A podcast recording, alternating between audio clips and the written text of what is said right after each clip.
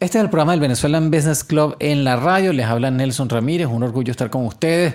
Eh, apoyados por Actualidad Radio 1040, por el Venezuelan Business Club Internacional.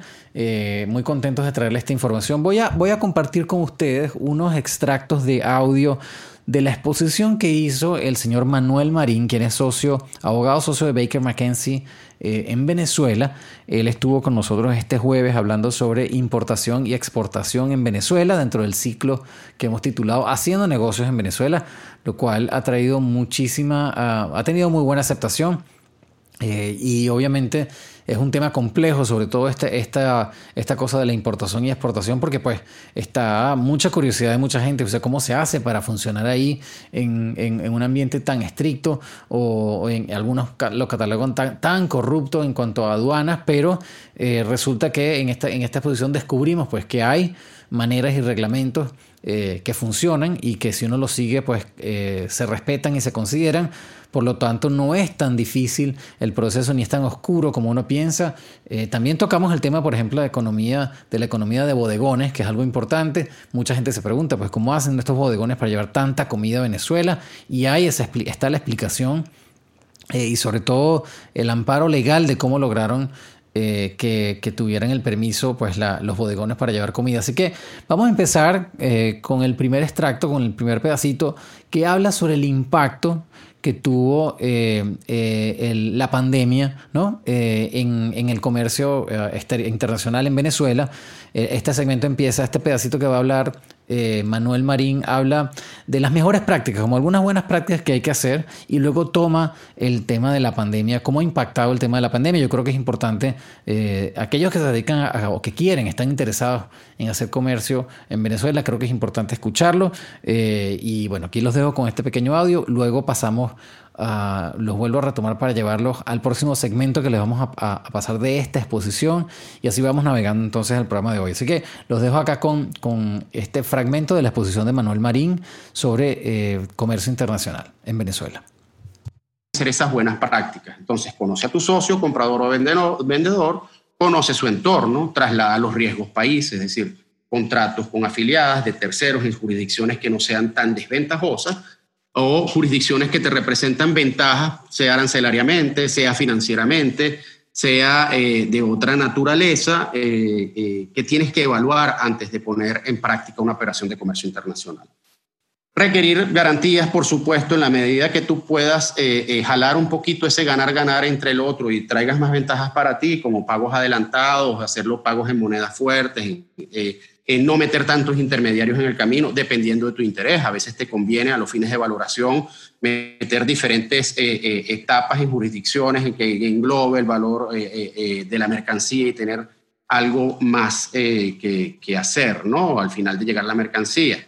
Igualmente, contractualmente es posible limitar los riesgos de forma amplia. Dijimos fuerza mayor. Obviamente eso no aplica a dolo o culpa grave eh, pero es necesario meter eh, esas cláusulas, dije de nuevo, robustas de fuerza mayor o eventualidades. Hay que ponerse a pensar todas estas cosas porque te arruina, te arruina, y cuando digo te arruina, te arruina la compañía.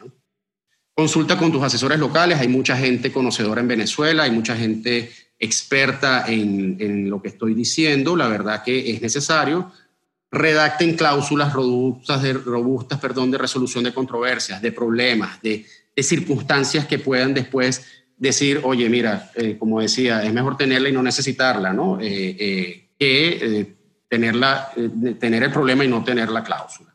Y por último, establecer programas de monitoreo de los contratos que incluyan asuntos de anticorrupción y cumplimiento de ley. Bueno, caemos en la COVID y su impacto en el comercio internacional. No es secreto para nadie que eso ha impactado. la WTO ha dicho que hasta en un 80% del comercio internacional disminuyó de eh, abril a la fecha.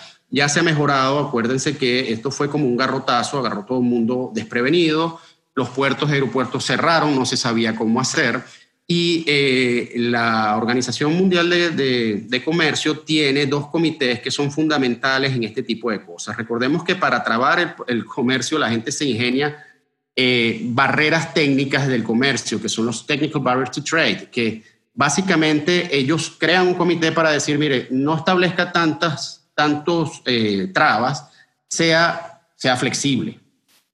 Y eh, los SPS, que son los permisos, las medidas sanitarias y fitosanitarias, envuelven a todos los productos naturales, plantas, vegetales, serlos un poco más distenciosos los dos. Es decir, mire señores, estamos en una pandemia, no se pongan exquisitos en materia, por ejemplo, de etiquetado. Entonces Canadá dijo, mira, ya no, no, ya no es una regla traducirlo a los dos idiomas, ya no es una, ya no es una obligación el empaquetado doble, ya no es una obligación el envío de determinada forma de los alimentos o tal otra. Es decir, vuélvanse un poquito más, eh, eh, eh, más, más, más flexibles respecto a estas, a estas barreras y se logró, y eso se logró también en Venezuela. Y yo diría que fue bastante grato eh, ver eh, ciertas, ciertas aduanas actuando con eh, flexibilidad. Y para eso toquemos el tema de Venezuela, pues efectivamente, bueno, Puertos continuó con sus actividades portuarias. Cuando digo continuar, es una palabra entrecomillada alta. La se exonera el pago de impuestos y tasas de importación para bienes destinados para evitar la expansión del COVID.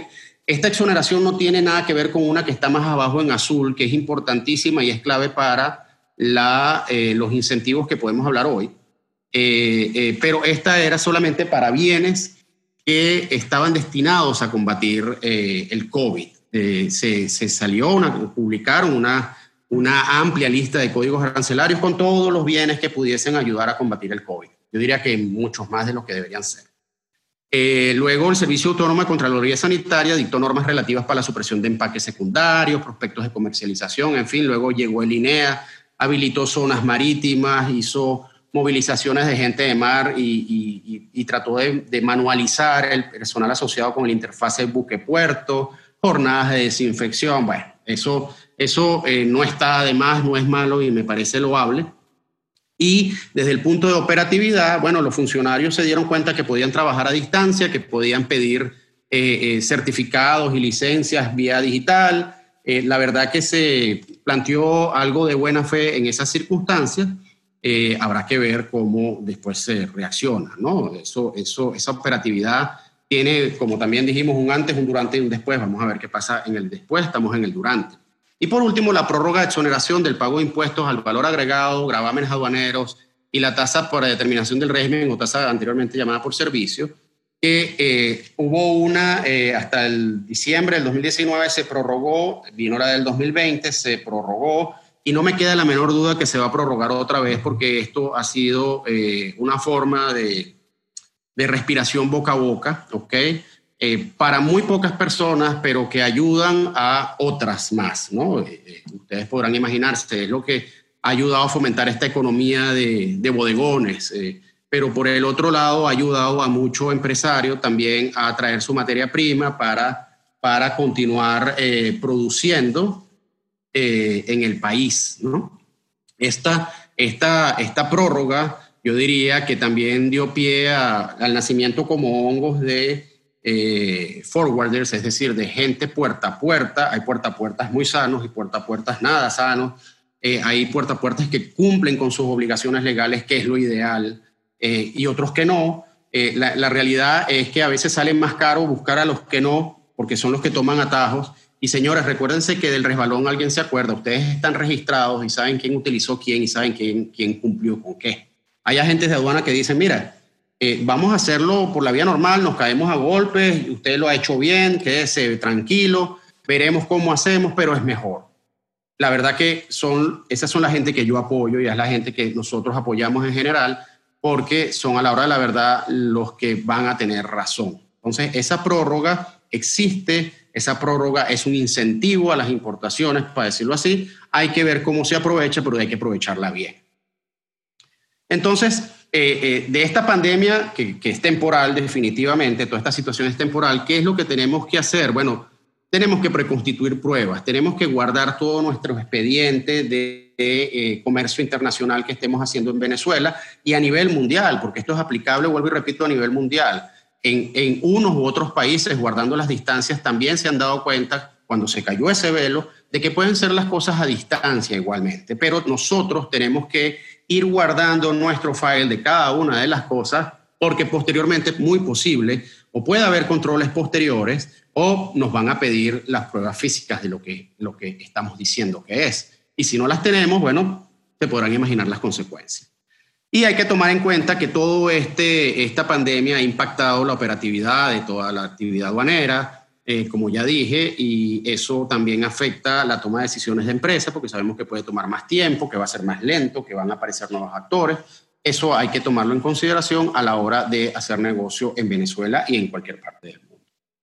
Bueno, luego, luego saltamos al tema de cómo las sanciones eh, de Estados Unidos han impactado el comercio en Venezuela. Eso es un misterio para mucha gente, ya que pues eh, realmente no sabemos en qué sectores del comercio impacta. Mucha gente piensa que es un bloqueo total, muchos saben que simplemente está dedicado a las personas que están sancionadas por Estados Unidos y eso incluye las empresas que son parte del gobierno y obviamente muchos emisarios del gobierno.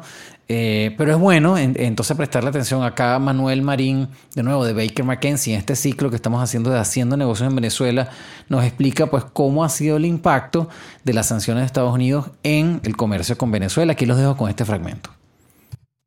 En las importaciones, pues vemos que estas sanciones eh, emitidas por el gobierno americano, que son las órdenes ejecutivas, eh, firmadas por, en este caso, por Donald Trump, van dirigidas con un perjuicio hacia alguien y tienen unos destinatarios que deben acatarla. Son dos cosas distintas. Entonces, ¿quiénes deberían, quiénes son los destinatarios? Bueno, personas naturales y jurídicas americanas o que estén dentro del territorio americano, nacionales de Estados Unidos, extranjeros residentes y permanentes, entes constituidos según leyes de los Estados Unidos, entidades, bueno, todas las que pueden existir, trust, joint venture, corporaciones, grupos, subgrupos, organizaciones americanas, con la necesidad de no eh, de, estar pendientes de no hacer negocios con el gobierno de Venezuela, cualquier subdivisión, agencia, BCB, PDVSA o cualquiera de las personas que están en la lista OFAC, eh, eh, en la lista OFAC, perdón,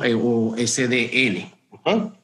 Eso, eso eh, es necesario saberlo. Yo a veces cuando, cuando queremos hacer algo más ilustrativo de las sanciones, eso es como, decían que eso es como en un colegio, el más grande de un salón le dice a todos sus compañeritos, mire, nadie puede jugar con aquel muchacho, nadie puede jugar con ese niñito. Ese niñito es un mal portado y no queremos. Y el que juegue con él, yo le voy a dar un golpe.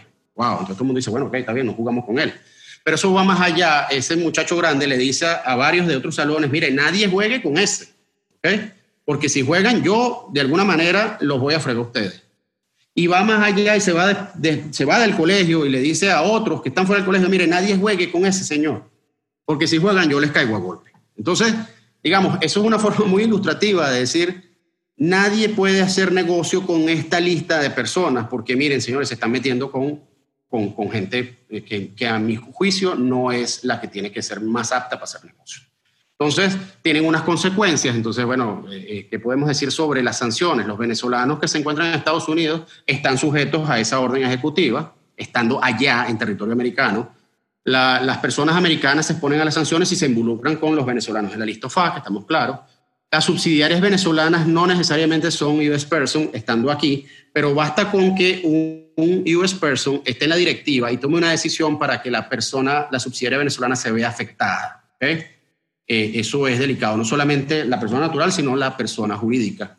Eh, se pueden hacer pagos a través de instituciones financieras de Estados Unidos, pero eh, ahí caemos en el tema de la entrega de divisas al BCB de exportaciones que ha estado suspendido y que se suspendió por temor a las sanciones. Entonces eso pone contento a mucha gente porque no devuelve ese 20% que está vigente, todas esas normas están vigentes de devolución, pero bueno, ante el temor de las sanciones dirán, bueno, vamos a esperar qué pasa. Luego viene medidas que no prohíben exportar y reexportar a Venezuela si están autorizadas por ley, claramente, o sea que cualquier persona puede importar y exportar siempre que no involucre a estos señores. Eh, no prohíbe otorgar crédito o pagar a personas no sancionadas por bienes o servicios del gobierno, pago de luz, agua, teléfono, vienen los impuestos. Va a venir restricciones mayores al pago de impuestos porque hay mucha gente que vende divisas que son del sistema monetario americano para pagar impuestos al gobierno y hasta allá vamos a llegar y creo que va a ser en los próximos meses posiblemente. Eh, las facturas o los presumption formalities que son facturas que eh, a 90 días antes de las sanciones que pueden ser, según contrato, cobradas, ahí se pueden cobrar, no hay problema. Hoy de repente ya no hay facturas ni ese tipo de compromisos, pero eh, si existen no debería haber problema. Y por último, eh, se puede solicitar una licencia individual para realizar operaciones, caso Chevron, pero ustedes sabrán lo difícil que es que le concedan a alguien una licencia individual para hacer negocios.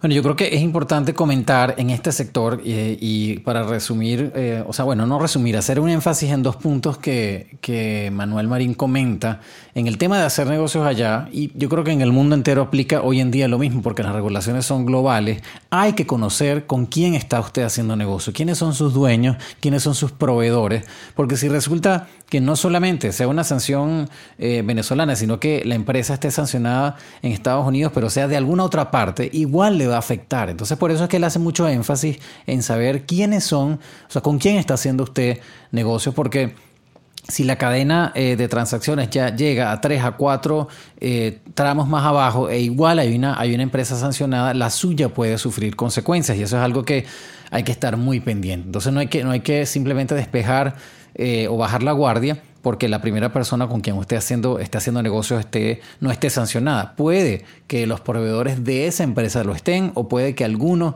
de los socios de algunos proveedores lo estén. Entonces, por eso no se puede bajar la guardia. Entonces, en ese sentido, Manuel también comenta pues, sobre la reputación del país. Pues, ¿cómo hacemos para convencer a alguien que haga negocios en Venezuela? Porque la realidad eh, y lo hemos visto aquí, sobre todo en las declaraciones de, los entes reguladores aquí en Estados Unidos, es muy difícil saber de dónde viene el dinero dentro de todas las transacciones que se pueden hacer con Venezuela. Entonces, fíjense lo que él dice con respecto a este punto. La marca país negativa, el tema de sanciones, la verdad que convencer a alguien para, para tenemos que estar metidos acá. Ustedes oyen las noticias afuera y creen que los que estamos aquí de verdad estamos en Cuba. Y bueno, las colas de gasolina, casi casi, pero eh, eh, no es así y sabemos que no es así y podemos seguir haciendo negocios con ese tipo de, con todos estos obstáculos. Desconfianza de los clientes y del producto. Entonces, bueno, mira, el producto es bueno, pero ¿dónde viene? ¿Qué es? ¿Qué, cómo lo hiciste? Dificultades en el acceso de materias primas, insumos y componentes importados. Eso se ha paliado porque, bueno, porque ya vimos que tenemos esta exoneración. Y bueno, y las alícuotas de drawback, existen con retraso, yo diría que no existen hace años. O sea, eso, ese es un incentivo letra muerta. ¿Cuáles serían los incentivos o los estímulos, lo, bonito? Bueno, existen, existe la providencia que les dije que está siendo exonerada y que será exonerada per secula seculorum.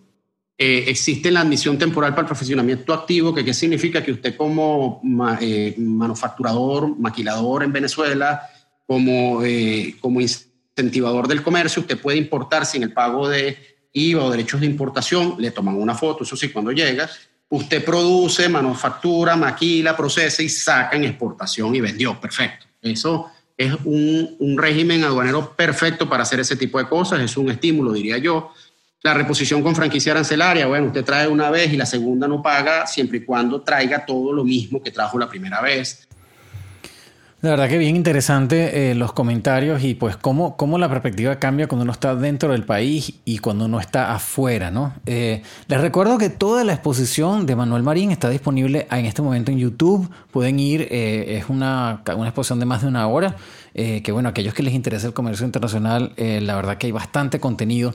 Vamos a pasar a lo que fue las preguntas y respuestas. La primera pregunta que llegó en el, eh, durante la transmisión fue, pues, ¿qué pasa si uno tiene dudas de cómo clasificar la mercancía que uno está llevando? Él hizo esos comentarios anteriores, pero vamos a ver su respuesta a esta pregunta. Lo ideal es hacer una consulta a la administración aduanera por todas las ventajas que pueda tener que ya dije. Es decir, la administración, bueno, hoy en día no está tan ocupada, antes estaba ocupadísima, digamos así, y las consultas no salían. Una consulta en jurídico tributario, una consulta en valor, una consulta en arancel, tardaban tiempo. Salvo que hubiese ya un criterio preestablecido, pues era más fácil. Pero lo bueno de la consulta es, como ya dije, eh, te, puede, te puede salvar de, de sanciones. ¿okay? Aquí con el tema que el de la importación en bolívares, recuerdo, aquí había un, contribuyente, un cliente que, le recomendó hacer la consulta, la administración no le respondió y eh, él pudo importar como lo dijo y nadie lo podía fregar porque él decía, bueno, pero espérate un momentico, yo consulté esto. Ah, pero es que no, no, es que no me respondieron y le hace la norma, que es lo que dice, bueno, se tuvieron que quedar callados. ¿no? Entonces es bueno, en ese caso, hacer una consulta a la división de arancel que se fundamente, de su opinión fundada, meta sus, su, consultica y debería esperar su respuesta. Bueno, después de ella se vino la pregunta que yo creo que todo el mundo tiene normalmente, ¿cómo están haciendo los bodegones eh, para llevar tanta comida para Venezuela? Eh, él también nombró eso en la exposición, pero aquí por lo menos tenemos la respuesta condensada de cómo están haciendo esos comercios para poder llevar todo lo que llevan al país. Bueno, esa economía de bodegones y, bueno, y aquellos que hacen bien buen uso de ese, de esa, de ese decreto de exoneración, pues eh, es a raíz de ese decreto. O sea, esta gente, eh, digamos que que tienen, tienen, yo no sé si ustedes se acuerdan, en Venezuela hubo un auge de personas interpuestas, que era como el intermediario entre el exportador y el importador, eh, que era el que ponía la cara y se le pagaba un fee por eso. Bueno, eso ya ha ido desapareciendo y con, esta, con este decreto mataron ese, ese, ese sistema, porque ahorita el importador pues se atreve a hacerlo directamente, se trae su mercancía, no paga sus impuestos.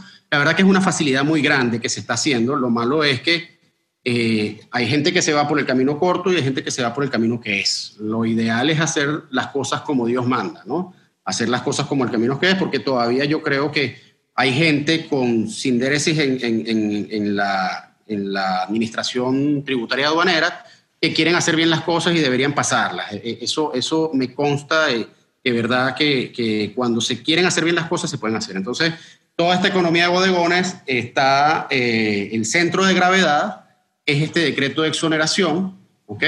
Que los beneficia para esas, esos códigos arancelarios particulares eh, de una manera sustancial. Ahí tú, mira, como te digo, hasta en permisología te dan dispensa, no pagas eh, derechos de importación, no pagas IVA, no pagas... tienes una disminución de costos abismales. Entonces, eso es lo que en el fondo deberíamos aprovechar hoy en día repito, estoy casi seguro que dentro de unos meses van a volver a prorrogar eh, o va a salir un nuevo decreto para diciembre del 2021 o junio del 2021. Eh, es, lo que yo recomendaría en estos momentos revisar bien. La, siguiente pregunta que se recibió durante la transmisión fue acerca de las sanciones de Estados Unidos y ya, ya comentamos sobre ese punto, pero yo creo que es importante escuchar la respuesta de él porque amplía un poco más en los conceptos. Aquí se las dejo para que la puedan disfrutar. Bueno, definitivamente, eh, aunque, aunque se pueda pensar que, que son, son eh, por razones políticas, claramente son obstáculos de comercio. Hay gente que dice, bueno, pero eso nada más perjudica al pueblo, bueno, pero es una forma, de alguna manera, de presión. Eh, estas sanciones definitivamente, por lo menos con los ciudadanos americanos o con gente en, el, en Estados Unidos, pues se dificulta Totalmente, o sea, no, no, no, si puedes lograrlo hacer, el pago va a ser muy difícil hacer, si puedes lograr un contrato, su, su legalización va a ser imposible, obtención de licencias es palabra eh, al aire, es decir, sí entorpece el comercio internacional con Estados Unidos, sin embargo dije, siempre y cuando, y ahí está el, asterisco, siempre y cuando usted lo haga con toda esta gente en esta lista y estas entidades. Usted lo hace con gente distinta, bueno, tiene que estar muy pendiente de quién es el entorno de esa gente distinta, que es lo que hablamos antes. Es la política de conozca a su socio, conozca a su proveedor o su vendedor. Porque si en el fondo del mar hay una de las personas que pueden estar allá, ¿ok? Hay casos de casos. Mira, una vez una persona compró un, un vehículo japonés y esa persona que compró un vehículo japonés trajo un problema a nivel de esa marca japonesa porque se enteraron que la persona que compró ese vehículo japonés estaba vinculada con el narcotráfico en Colombia. Entonces, bueno, sancionaron a la compañía, a un monstruo de compañía, por esa derivación. O sea, tenemos que estar muy claros de que la responsabilidad no solamente se limita a la primera etapa, sino a la segunda y a la tercera. O sea, tenemos que revisar muy bien eso. La siguiente pregunta refiere a qué hay que hacer cuando se quieren importar eh, productos médicos eh, y fíjense qué interesante eh, la, respuesta de, Manuel. Bueno, mira, hay, hay gente que promete fórmulas mágicas. Yo creo que en Venezuela las fórmulas mágicas son, son peligrosas. O sea, los atajos son peligrosos, sin embargo, son peligrosos porque los trámites tienen tiempos estándares. ¿okay? hay gente que te puede conseguir licencias de importación o permisos fitosanitarios o sanitarios en, en el Instituto Rafael Rangel, por ejemplo, para cosméticos o para... Las pueden conseguir en tiempo récord en un mes. Oye, digamos hoy en día en tres meses. Eso es un tiempazo, ¿ok? Conozco de gente que lo puede hacer y bien, pero eh, eh, tener los permisos, todo lo que es travesía, dependiendo de el medio de transporte que tú utilices, puede ser de dos días hasta un mes, eh, dependiendo de dónde venga la mercancía. de Estados Unidos a Venezuela puede llegar en travesía en dos, dos semanas, pues tengo entendido que es así. digamos, desde toda la, de toda la tramitación previa, le dimos los pasos previos, no sé si para importar o para exportar, porque depende de la operación o régimen aduanero la travesía y el proceso de nacionalización puede tardar. En importación, yo te diría que, oye, eh, dependiendo si son de este tipo de régimen, dos semanas, eh, una semana, otros mucho más, porque hay 45 días más 45 días dependiendo de lo que tú pidas. Eh, establecer un, un, tiempo promedio hoy en día, hoy en día es muy difícil. Antes se podía decir, mira, no, el promedio es un mes. para exportación entre dos meses, porque bueno, porque resguardo aduanero y porque otras cosas pueden hacer que se retrasen las operaciones. Pero yo te diría que hoy en día, con la facilidad de este decreto de exoneración, los tiempos son cortos, ¿ok?